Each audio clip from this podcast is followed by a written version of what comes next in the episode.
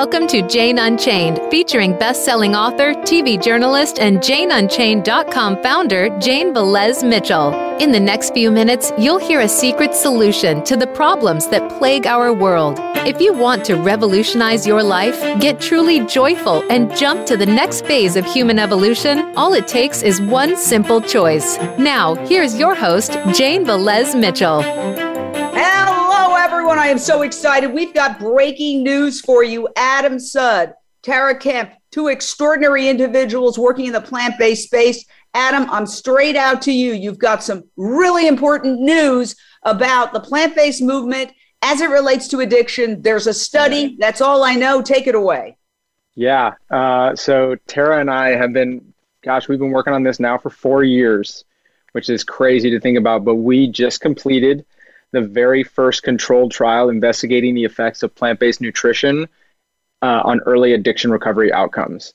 Um, amazingly, this is the very first nutrition study of any kind ever done in a controlled setting uh, on addiction recovery outcomes in the early stages. And we are so excited to be publishing four manuscripts within the next year, uh, probably within the next six months, uh, but we'll see how it goes. Um, and we're you know my my whole mission is to change the way that we look at addiction recovery forever. Um, and, and hopefully this is going to be a small part of that. So we're well, we're just so excited. I think that's extraordinary. Let's spell it out in basic people terms that everybody can understand. Sure. What are you saying there? And maybe tara you can join in. What are you saying? Yeah. is there a connection between um, going plant based and overcoming an addiction, whatever that addiction might be. There are many, yeah. many addictions. I'm a recovering alcoholic with 26 years uh, sober, one day at a time. Thank you very much. Um, and I'm plant based too, but actually, yeah. I got sober before I went vegan. Uh, Tara, spell it out for people who are maybe not sure what exactly this study is. Sure. Would you like me to start by saying kind of what we found, or do you want me to kind of lay out what the study itself was, what we were doing? No, what did you find? Then we'll go back to the details. yeah, totally. We'll just we'll just jump to the important part, right? Um, so we can't conclusively say that a plant-based diet improves addiction outcomes. We don't have the ability to say that based on the way that you know the research is done. But what we can say is that there's a strong association in certain ways and we found exciting things that have not been talked about before, have not been explored before. Like Adam was saying, this is an area where there just hasn't been enough interest and there hasn't been, these questions haven't been explored, they haven't been asked. And so we started to ask those questions. And now we have a lot of direction to say that yes, you know, we did see an improvement in resilience in those who ate a higher quality diet versus those that didn't. And we saw greater self esteem over time. And so things like that that we know are associated with having um, a lower chance of relapse and a higher chance of living out the rest of your life in that state of recovery um, we do have evidence to show that. And so we're really excited by what we found there. And um, yeah, it's just been an amazing experience to get to know all of this. So let me get it straight because, Adam, your story is extraordinary. And you're my hero for being really transparent about everything you were experiencing. Thank you. Um, Thank you. I'll tell you, if I lost 180 pounds, I wouldn't tell anybody. I just share those pictures and pretend like that never happened. Um, so now you're this rugged, fit, and I'll just go out on a limb and say it, handsome guy, but you're telling a story of where you came from.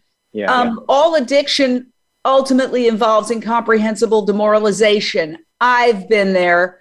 That's how I hit bottom, and thank God. Um, yeah, tell us your story. And again, I still am not exactly clear on what the breaking news headline is. Like, if there were a headline to come out of your study, I know you can't yeah. say anything conclusive because you are responsible. You're not going to. right. I'm the one who gets to be yeah. it down. You're not going to yeah. go, whoa, we've cured. That's irresponsible. And I understand you're responsible people. You're not going to do that. But if there it was a headline, it's like hmm. promising study is um, shows that there's a promising link between uh, addiction recovery and a plant based diet? Would it be a promising possible connection? Yeah, what I would say is that there is a there's a connection between dietary quality and specific recovery outcomes, um, mm-hmm. and and that's never been shown before. This is this is groundbreaking research that's never been investigated. And I think about you know the or the the beginning of this. What was what was the the tipping point that got me that sparked this thing in me that that to to do this investigation? And it was my recovery journey. You know, back in 2009, uh, I was 350 pounds. I had type 2 diabetes that I didn't know about. Uh, I had high cholesterol and high blood pressure. Um, and I had the opportunity to attend an event a seven day retreat with a man named Rip Esselstyn, who is now um, many people probably have seen the film The Game Changers. He's the executive producer of that film. He is also the author of Plant Strong, uh, The Engine 2 Diet, and his dad is the famous Dr. Caldwell Esselstyn Forks Over Knives. And I was sent there by my dad, who had been witnessing my life spiral out of control from drugs and from fast food. And, you know, I went to this seven day retreat in all honesty, I was high every day that I was there.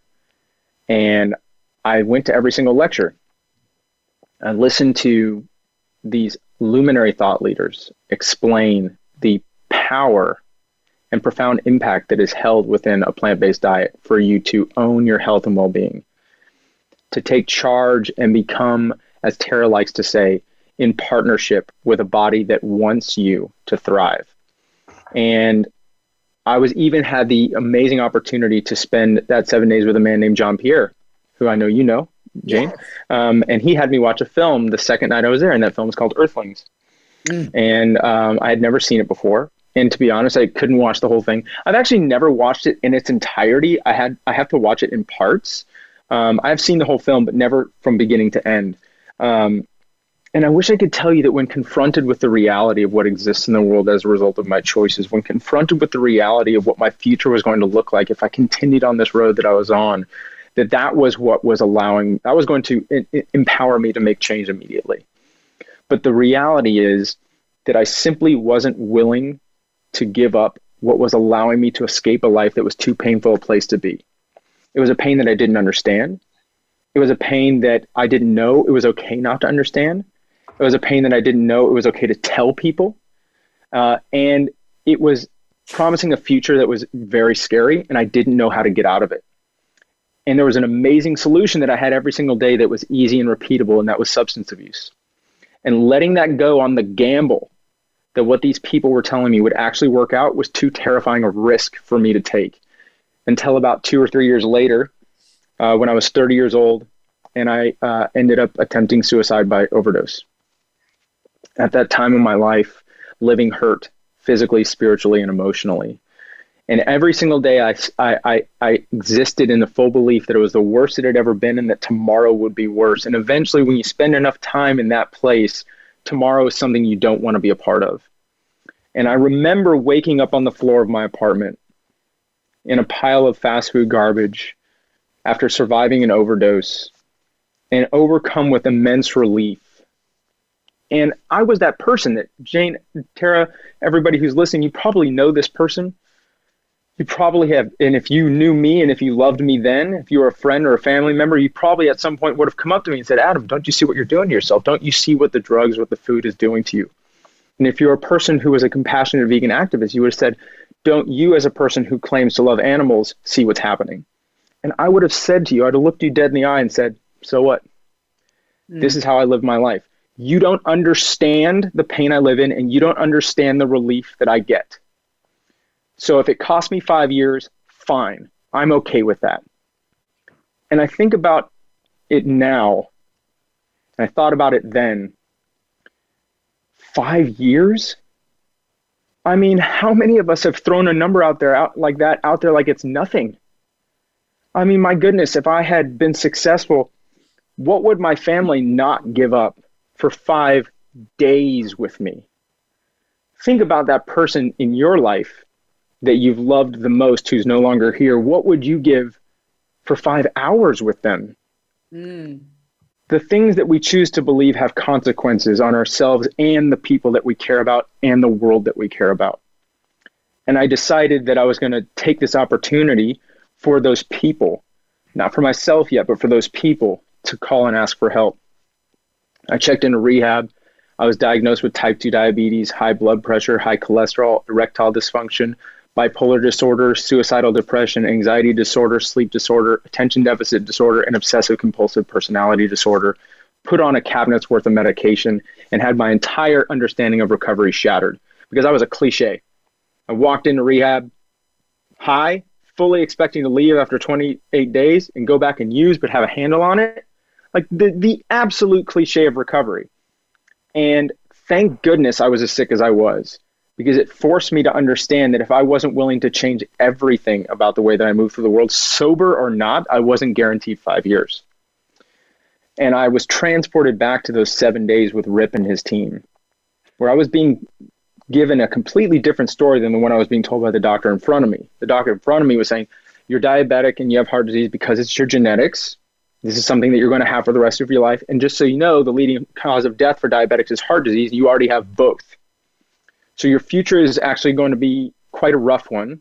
We need to talk about future insulin use. We need to talk about the potential of amputation and blindness. And the message that was being told to me at the retreat was something very different from that. It was one that was state, saying that essentially what I was dealing with was a very reasonable and predictable response to an abnormal way of living, that it makes sense, that it's less pathology than it is a reasonable response to life. And I decided I would make plant based nutrition the backbone of my recovery. And after 37 days in rehab, moved into a sober living facility, adopted a plant based diet, and in four or five months, the heart disease, the diabetes, the erectile dysfunction were completely reversed. Within 10 months, lost over 100 pounds. Within one year, was off of every single medication I was put on in rehab, all my psych meds, everything. And I, I found this uh, incredible shift that occurred as a result of using food as a way to build my life around self love and self care.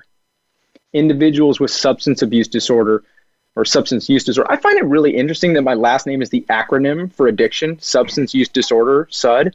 Um, but people with end stage or uh, with, with advanced substance use disorder, their entire life is built around when they use, how they use, and if they're going to use. All other self care comes second, if not even further from that. And now I had rearranged and reprioritized my life to be around not just nutrition, but again, alluding to what Tara teaches, but to how I use food to create a loving partnership between myself, my body, and what matters most to me in life, those loving and meaningful bonds that give us the experience of being alive.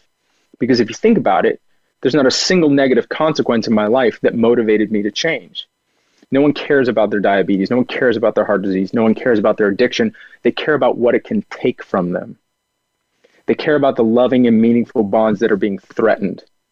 And it's those loving and meaningful bonds that's the motivation. That's the value gain of prioritizing your life around a partnership between you, your body, your recovery, your spiritual health, your emotional health, and what you put on your plate. And as a result of reversing my conditions, developing a loving and meaningful relationship with myself that I wanted to show up and be present for every single day eventually developing a loving and meaningful relationship with people in my life that I wanted to show up and be present for every single day. A loving and meaningful relationship with a purpose in my life, within a, a community of shared respect that I wanted to show up and be present for every single day. And now having a future that feels safe, that I want to be show up and be present and work for every single day.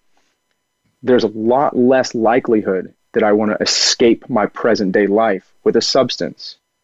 The substance use now has no need because my life is something I want to show up and be present for. Plant based nutrition is an, was an amazing vehicle that allowed me to reconnect to that.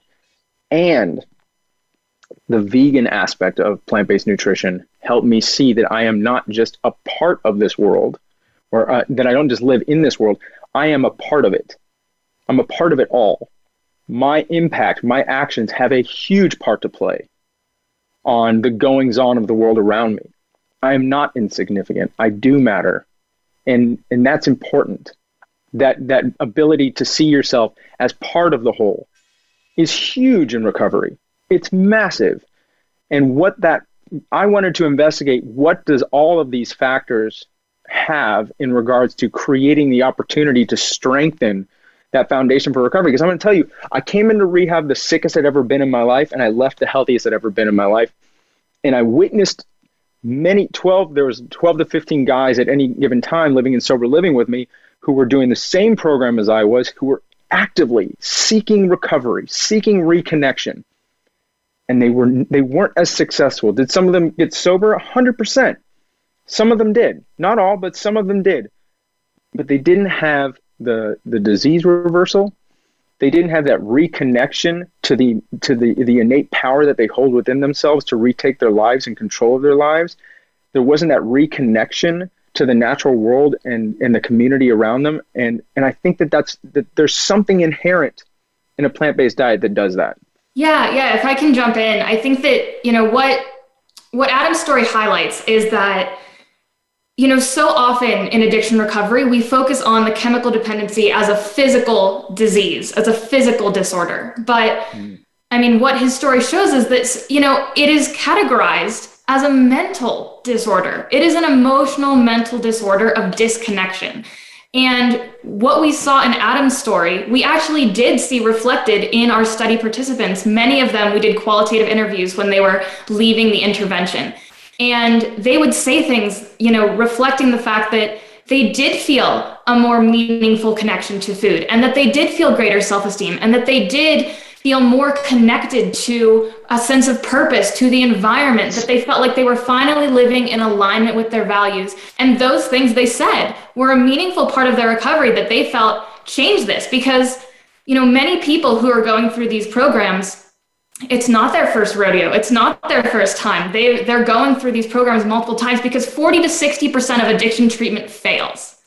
And that either means that, you know, someone relapses and comes back or unfortunately, Adam can speak to this more than I can, but far too often um, you know, overdose and suicide is is the result of this. And so, you know, when people have this sense of connection to themselves, to something greater than themselves, um, you know, it, it puts them on that path to be able to have a more sustainable recovery. And the people in the study were sharing that with us. And to me, those personal stories and personal reflections are more powerful than anything because that is them expressing their personal story and their narrative about who they are and what is the the route of their recovery. I'm going to jump in because we have people who ask questions. They're very curious about this. Um, I believe we have Sarah on hold. Sarah, are you there? Your question or thought? Ha- Paige, is Paige on hold? Uh, Paige. Okay, Paige, your question or thought? Yes. Hi. Am I audible? Yes, you are. Oh, okay. Good morning. This is very important to me, having lost a brother um, who took his life when I was 19, uh, he was 20, and I've, you know, in, in all the years been seeking answers, and I've come to the conclusion that the chemical imbalance that he was experiencing is the reason for his choice. Um, I truly believe that when people are pushed to the edge of not knowing they have resources. So having this information out, I think is going to be incredibly valuable. And Adam, I just want to say, um, what compels me to your story is the turnaround and wow, I'm, I can't imagine what it's like when somebody hears your story and you give them hope. Have you found that when you have had, you know, parents or even, uh, you know, young people, young people hear your story, are, are you finding that they're motivated to make change? Um, I just, Great question. just find it to be so inspiring. They, when they hear your story, if they have a substance abuse problem, do you motivate them to uh, seek this solution? I think uh, I think that people are are storied creatures. I think that we're creatures of meaning and, and context. So we find ourselves in humans that share stories. So absolutely, and that's that's step one is that you know someone else can share possibility that that there, there that there is a potential for to regain and recapture that connected experience of being alive. Um, and it's important to understand that that we we when we look at suicide, suicidality, when we look at anxiety, when we look at depression, instead of looking at it solely as pathology, it, it actually does us better if we think about how does it make sense. Mm. Why is this person Brilliant. seeing this as a reasonable uh, solution to a problem and a pain that they don't understand? That is um, because suicide isn't someone wanting to end their life; it's someone wanting to end their pain. That's what it is. And if they could solve that pain alone, they would. But they're cloaked in stigma and they're cloaked in shame, and they don't know that it's okay. And the number one thing we can do is we can listen to them. We can we can let them know that I love you whatever state you're in. I love you whether you're using or you're not. I love I love you whether you're hurting or not. And if you need me, I will listen to you. I will come and I will sit with you. Because listening is an act that's very close to loving. And if someone is really struggling, they just want to know that they've not been forgotten by the people that mean the most to them in the world. And lit to them, listening looks so much like loving that I guarantee you they can't tell the difference. I want to jump in. Uh, we do have Sarah now. Sarah, your question or thought? Hi, my question is for Adam.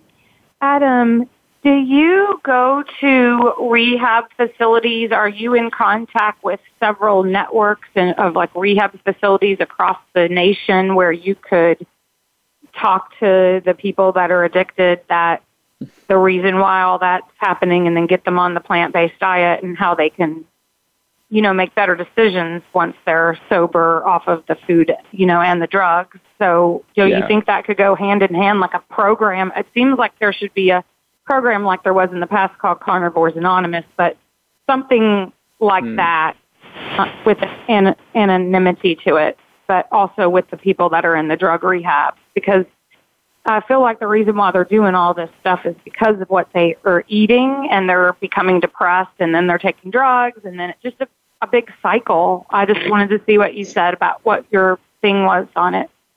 Thank you, well, Sarah. Yeah, so thanks for asking that question. And, and the answer is yes, I do go around and, and speak to different rehab facilities. I'd, I'd love to do more, obviously. Um, and, and I think it's important not to look at food as a cure all, right? Uh, I think it's important not to look at food as the cause all either um, of depression and anxiety. It's it's too multifaceted. We're too we're too much of this beautifully complex creature for it to be just a one size fits all solution for everybody. But food plays a role for sure, um, and and the intention is matters a lot. Like why this person chooses to eat a certain way in regards to their situation, and again, why does it make sense that that's why they're going that direction? Because if it makes sense, then it's not crazy. Then it isn't pathology. Then it's reasonable and then we can what we can do is we can remove the shame and say oh this isn't a willpower issue this is you were you were given a solution you were given a package that for a brief moment in time relieved pain and discomfort in a way that you've never experienced before and it felt so successful and the, the repeatability of it was so great that you couldn't not do it again because most people do not understand the pain that you're in and they don't understand the relief that was given to you by this behavior, whether it was food, whether it was drugs, whether it was sex, whether it was gambling, whatever the behavior is. And so I think that when we break it down, if we stop looking at this as a dependency issue and more as a reasonable response to an abnormal way of living, then we can have compassion for these people. We can say, hey, listen, if this makes sense, then addicts aren't criminals, they're humans in pain if this makes sense, suicidal people aren't crazy, they're humans in pain. If this makes sense, depressed people, for the most part, are not sick, they're humans in pain. And if we could stop defining people by what they struggle with, it would be easier for us to listen to their needs and we could then see how much their needs make sense. And then we can be there for them. We can say, hey, listen, what we know is that plant based nutrition offers you the opportunity to regain that physical connection to yourself as an unbroken human, which is amazing. Most of these people feel like they, they, they feel broken, they don't know why. If they could do better, they would do better. Every human is doing the best they can with what they know. And they feel like they should know differently, and they're afraid to say that they don't know differently. So we empower them with plant based nutrition, whether they want to go fully vegan, which I hope that they do, or not, eat mostly plants and, and keep going forward. Reconnect to that unbroken relationship between you and your physical self and how that allows, allows you to want to show up every single day and be present for that physical connection. Then reestablish the, the emotional connection, which takes therapy.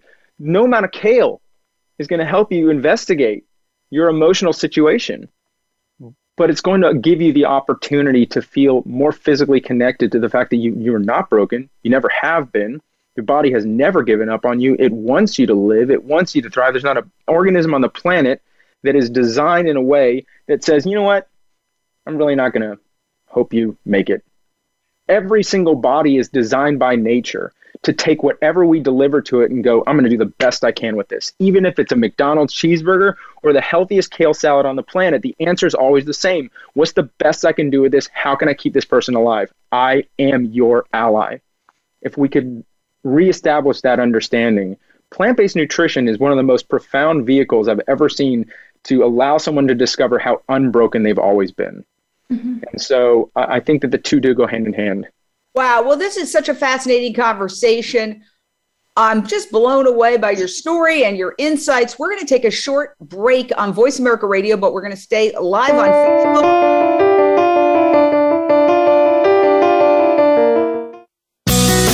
Be sure to friend us on Facebook. You can do it right now. Visit facebook.com forward slash voice America or search for us at keyword voice America. Become a member of VoiceAmerica.com. It's easy and best of all, it's free. Start out by going to our homepage or any of our channels and click register at the top. Once you've created an account and signed in, you can create your own custom library, opt into our newsletter, search by show, host, guest, or topic of interest, or browse millions of hours of content across all of our Voice America radio channels. Membership gets you more. Visit VoiceAmerica.com today to get started and tailor the listening experience to your taste.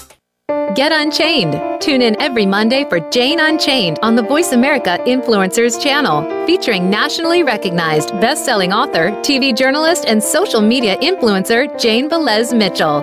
This program takes you inside a trending lifestyle that's the next wave of human evolution. It all starts on your plate. If you want to revolutionize your life, get happier, more energized, then discover the secret. Tune in to Jane Unchained Mondays at 10 a.m. Pacific Time and 1 p.m. Eastern Time on the Voice America Influencers channel. Tune in to the Tony D'Urso Show with key influencers for entertaining and thought provoking weekly discussions with some of the top stars in their fields. From business, sports, and science to entertainment, music, and literature, Tony's guests share their success and give their wisdom. If you're looking to manifest your vision and see how others have done so, be sure to listen to the Tony D'Urso Show every Friday at 2 p.m. Pacific Time, 5 p.m. Eastern Time on the Voice America Influencers channel. We don't follow, we lead. Join us, the Voice America Influencers channel.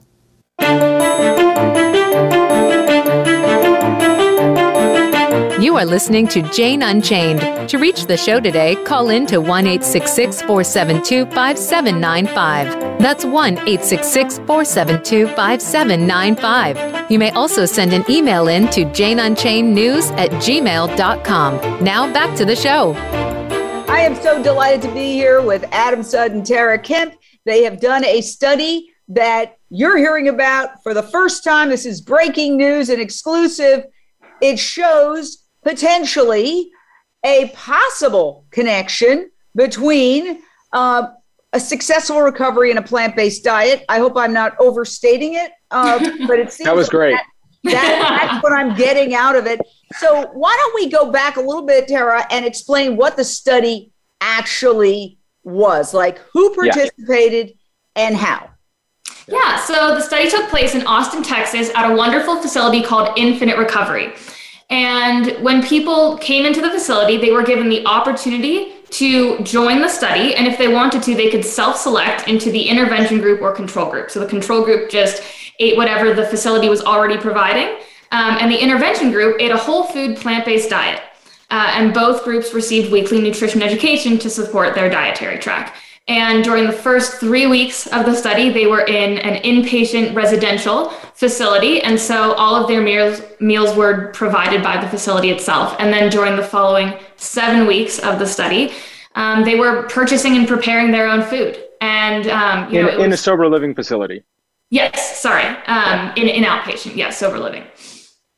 Um, and yeah, and then along the way, um, at baseline, week three, and week 10, we did all sorts of assessments. I could give you a long list, but I'll spare you of that. Um, and then, so, you know, those were our findings, and, um, and it was really exciting.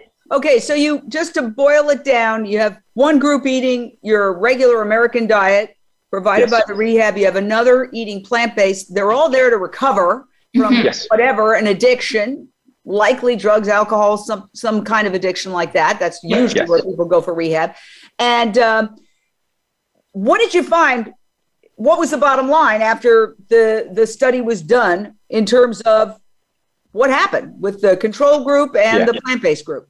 Yeah, so one of the most exciting findings was to see that those who, you know, like I said, in the following seven weeks of the study, in the last seven weeks, they were making their own food choices. And so we were checking in with them once weekly to do diet recalls to see what they were eating. But those who were in the intervention group eating the whole food plant based diet actually maintained their healthy eating to a greater extent than anyone who was in the control group. And so we can see that they have a higher diet quality. And then we also found that based on splitting people up um, on diet quality, so those who have a higher diet quality, a healthier diet versus a lower diet quality, a, a lower healthy diet, those who had the healthiest diet had the greatest level of resilience at the 10 week mm-hmm. mark. And so we're associating the number one, we're saying that if you are taught how to eat healthy and you're given a meaningful relationship to it through the nutrition education, you know, our study showed that that is associated with having greater healthy food habits on your own as you're continuing to move forward and that that's associated with having stronger resilience in yourself and as so well as as well as self-esteem.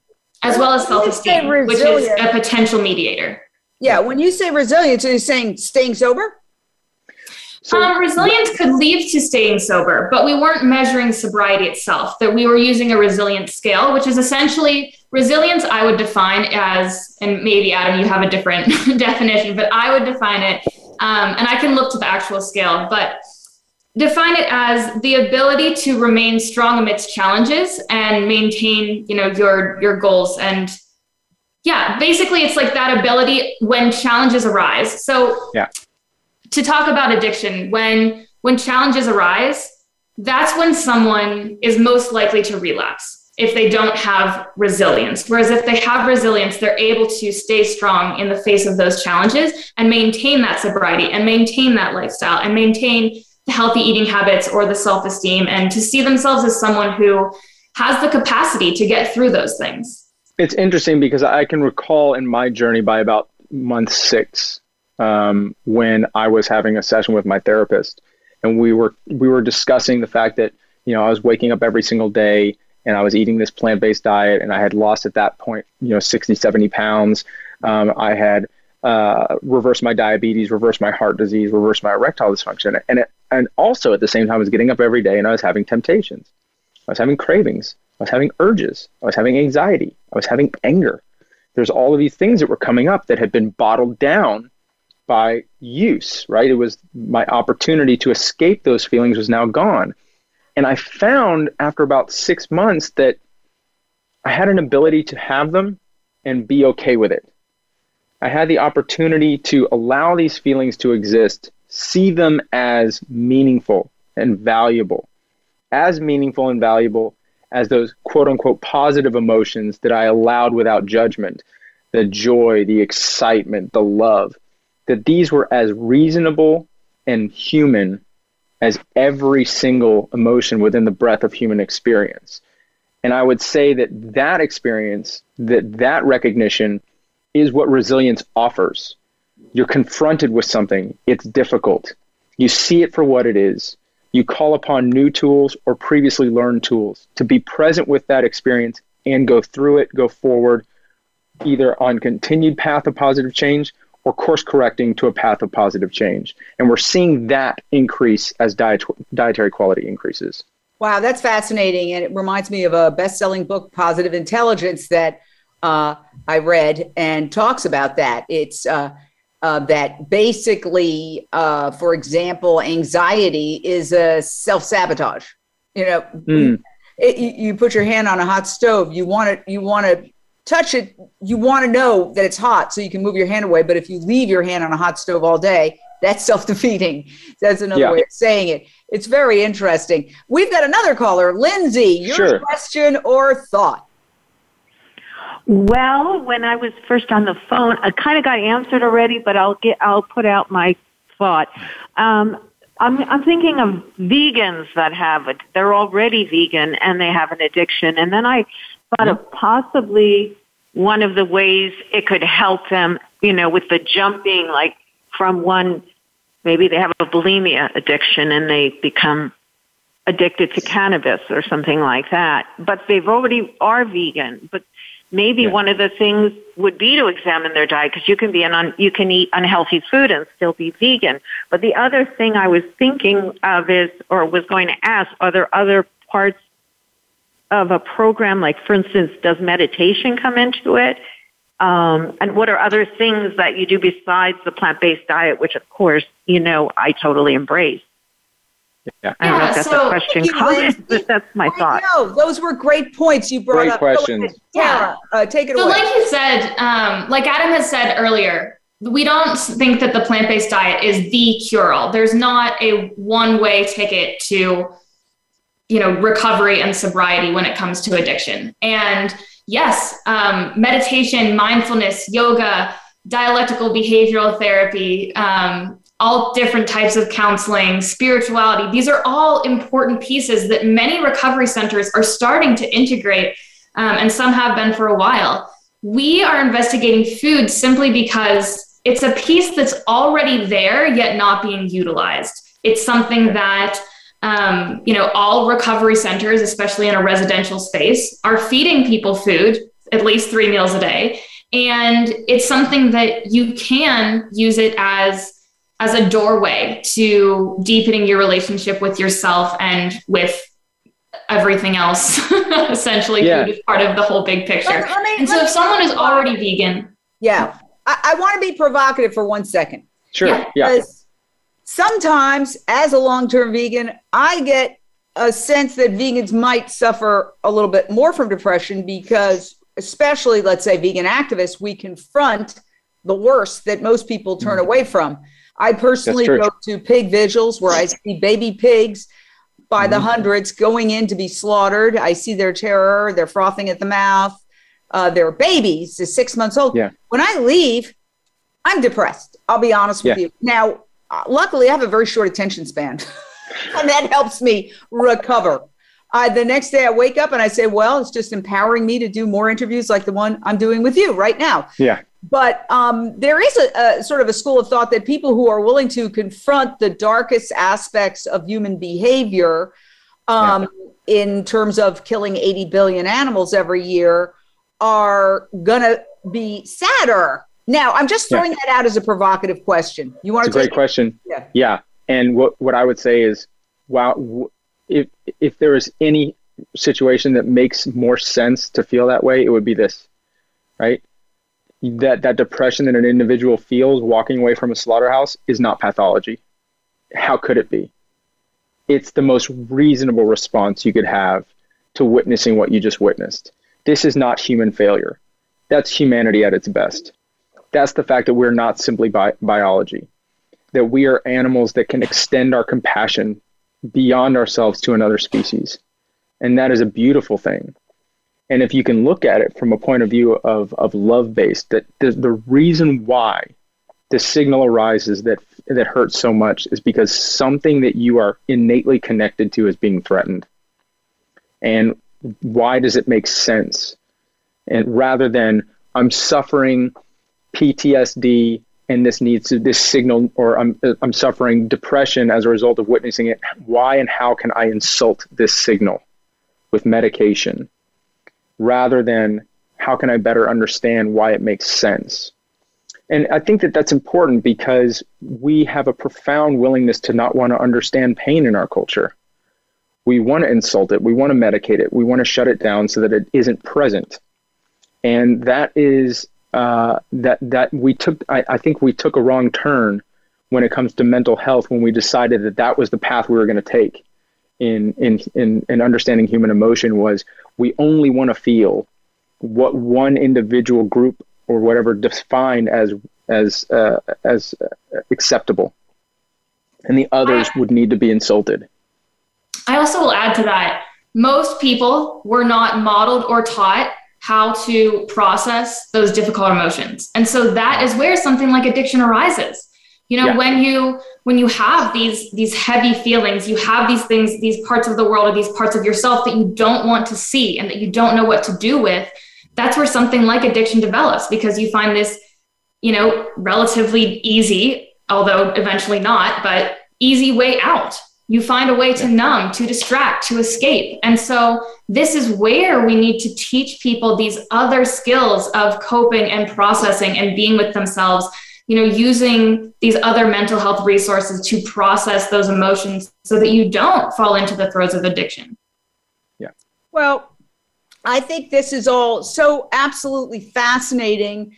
And we know that addiction has existed throughout the course of human history. I mean, there's references in the Bible to the grape that nobody can put down. I don't have the exact quote, but uh, there are references to people who can't stop drinking even in the Bible. And um, so this is a, um, a, really a, a, a problem that comes with being human.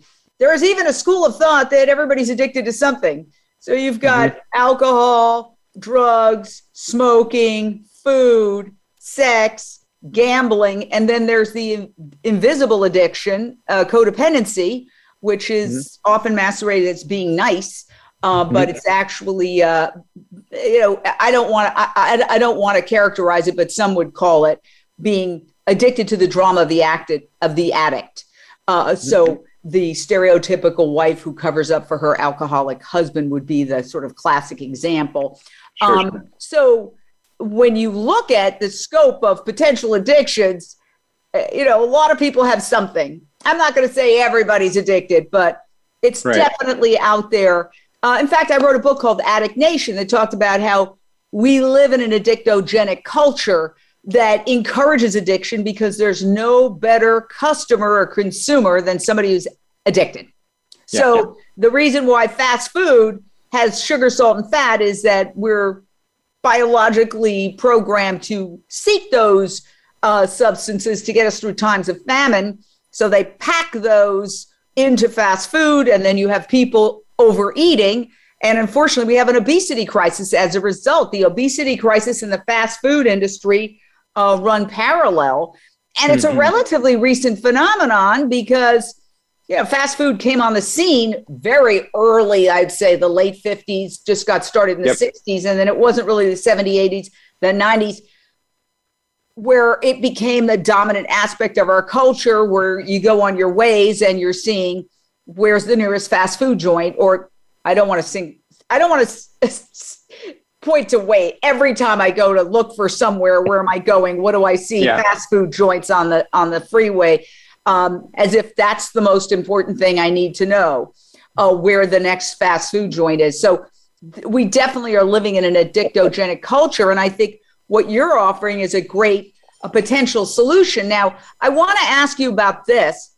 First of all, you, you're probably going to get some backlash where people say this is irresponsible and uh, people are Yeah. suffering and their lives are at stake, and you're telling them that if they eat uh, carrots and uh, you know potatoes, they're they're going to cure their addiction. You're not saying that, and I No, think we're you not. want to make it very very clear that you're not Yeah. saying that because there is a tremendous because so many people try to make money off addiction uh, Mm-hmm. that uh, and they try to offer a cure um, uh, which um I don't think is out there. I think it's a spiritual problem Yeah. with a spiritual solution, which is another way of saying what you've been saying.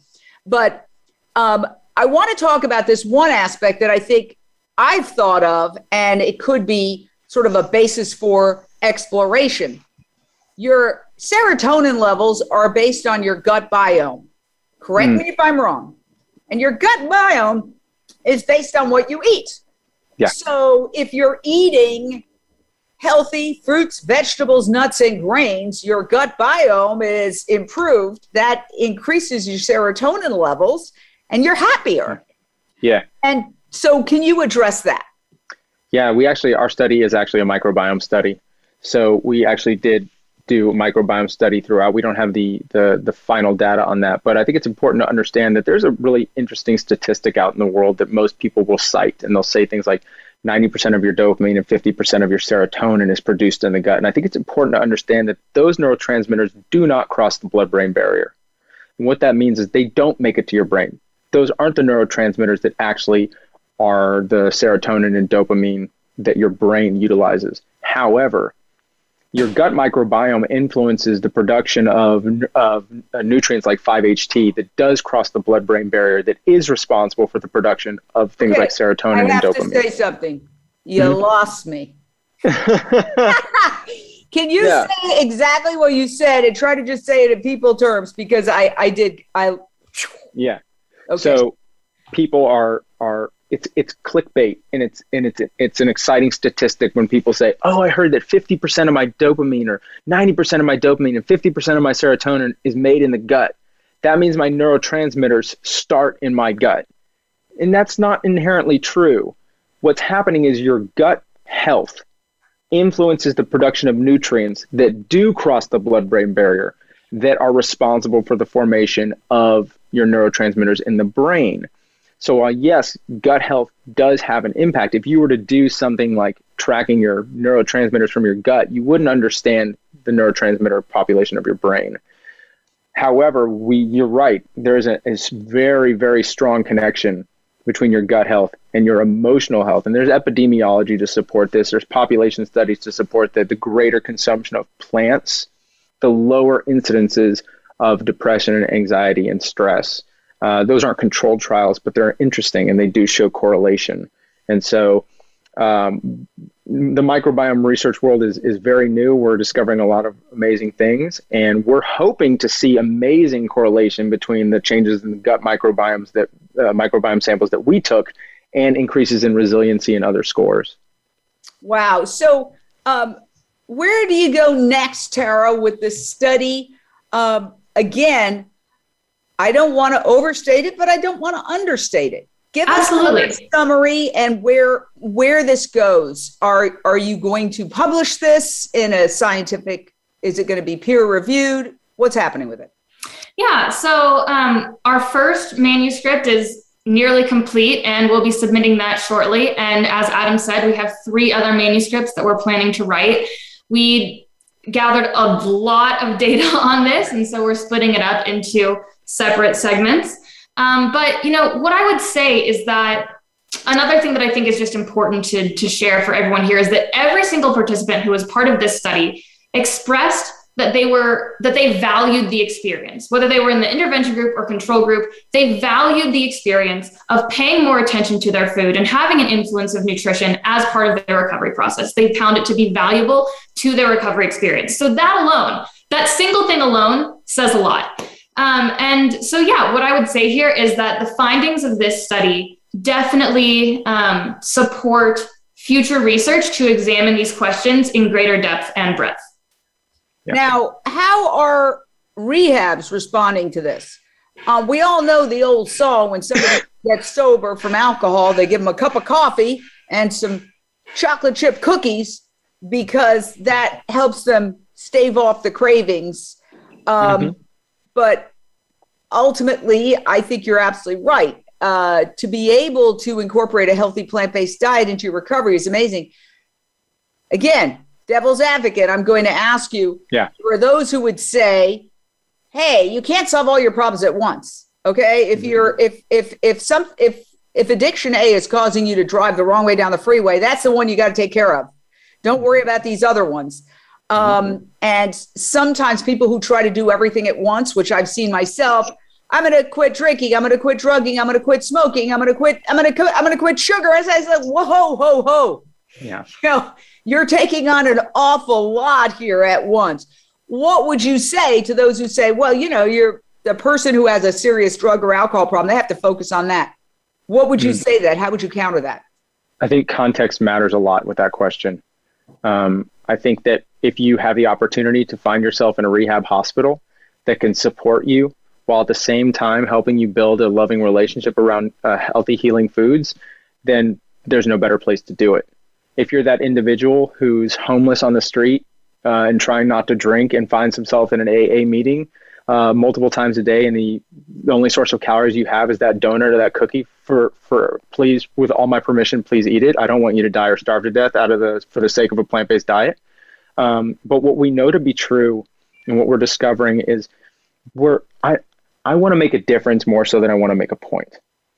And what we're trying to do is we're trying to make a difference. We're trying to show that there's valuable information that can increase the quality of recovery for individuals who are checking into rehab hospitals or for somebody who's out of recovery who would just like to incorporate more plants and see what it does. We're bringing valuable information that didn't exist to a landscape that has far too missing pieces. And I think that whether or not there's a, a resounding yes, we want this, or a resounding no, you can't do this, that's irrelevant because it can't be ignored anymore. And that's important. So, how are rehabs reacting to this? By the way, I work with uh, social compassion legislation, and uh, a law has been passed in California that says that institutions like hospitals and prisons must provide plant based alternatives. And frankly, a lot of the hospitals are not, um, from what I've heard, ad hominem people complaining to me, a lot of the hospitals are acting like that law doesn't exist. And uh, yeah. maybe they need to be confronted over that. But presumably, institutions might include rehabs that they that they would have to offer, that they would be required to offer a substantial vegan meal. Yeah. This is where the um, you know nuances are important. A substantial yeah. vegan meal because so often they'll say, "Well, here, here's a you know, piece of Salad. white bread, yeah, or and a couple of pieces of lettuce." So uh, where do where do the rehab stand in this?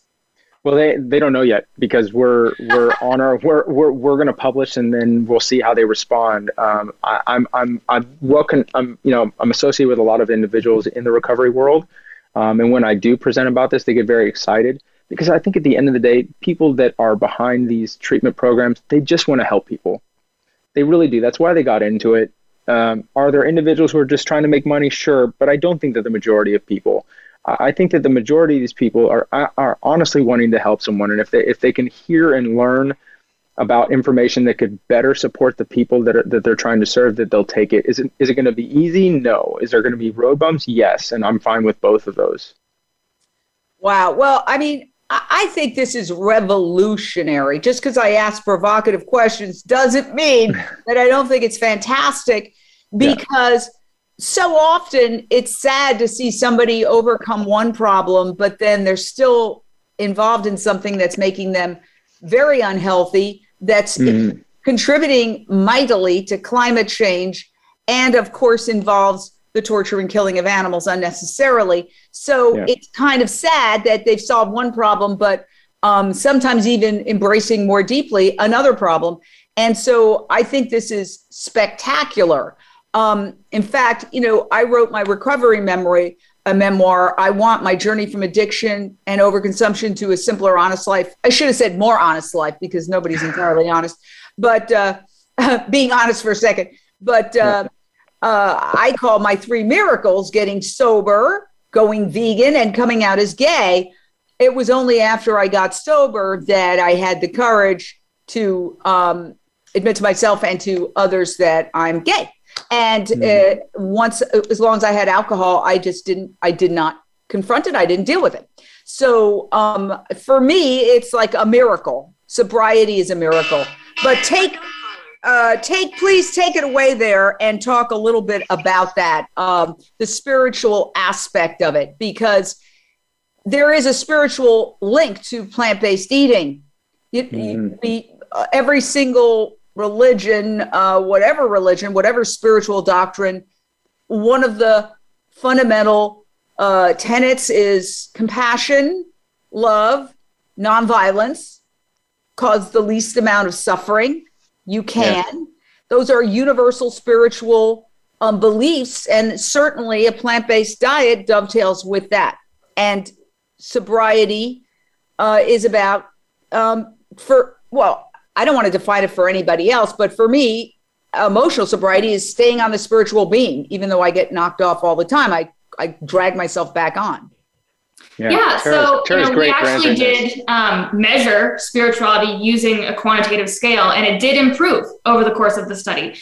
Um, but I'm as like Adam, I'm a story person, and I will say that from the qualitative interviews, people, as I said earlier, mentioned an increase in spirituality, mentioned feeling more connected to them to, to their food, mentioned, you know, something that came up for a lot of people that I, I personally wasn't expecting was this sense of removing everything unnecessary getting to a place and maybe adam is more i'm just the researcher so i was like wow this is the, what the data shows but i'm sure adam has that personal experience and i've actually seen it in him. He talks often about his experience living in nepal and removing all of the unnecessary things from his life and how that was a huge part of his sobriety but anyways um, you know they've shared that you know in the same sense that it's like you know alcohol is unnecessary.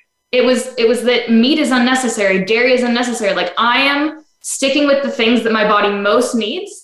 And and that makes me feel like i am am more aligned with myself and and being living in the world in, in a way that i'm giving more than i'm taking. And and i love to to see that in people and that was really interesting. But in general that spiritual piece is people felt more connected not only to the world around them through the environmental effects through not harming animals and not taking any lives um, but also in connection to themselves and their bodies, feeling like they were taking care of themselves in a way that they hadn't ever before or in a very long time. Well, I, I want to say one thing and ask you because, as far as I could see, if I really think about this issue, uh, people, when they do something that is violent, let's say commit a crime, and I happen to have been a crime reporter for several decades, they um, feel guilt. Unless they're sociopaths, they feel guilt. They feel mm. remorse. They're haunted by it. I believe on some level of the brain, people are aware that they're killing when they're eating animals. They're aware they're participating in killing animals. And I think yeah. they're haunted by it. And I think that's part of the depression. Yeah. I, I think that when you look at spirituality, when you look at religions across the globe, from like the root values systems of religions, of spirituality, of uh, that there's a there's a great quote by Albert Schweitzer that sort of speaks to the root of it is that I am life that wants to live amidst life that wants to live. And when you think about that, that's sort of a root value across the spectrum of spirituality that speaks to a root value system within humanity. That our compassion extends beyond our biology to the species next to us, which is extraordinary within the bio- biology of our planet and um, and so yeah, I, I would absolutely agree that that's a core value system, and veganism is attached to that value system. Wow, this has been one of the most fascinating conversations I've ever had. I am just blown away by what you have accomplished, what you're doing. Very ambitious, and yet you. you're achieving it. I can't wait to see where this goes. I would love to see headlines in all the major newspapers about this. I'd love to see a book about it. I'd love to see. I mean, this is really um, breakthrough stuff that you're doing. And I just want to thank you for taking the time to be here uh, on our multiple platforms. Uh, we really appreciate it. Adam Sud, Tara Kemp, thank you and carry on.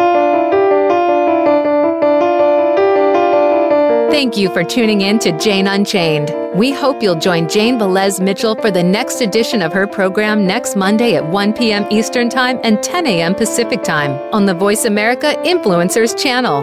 Meanwhile, have a peaceful week.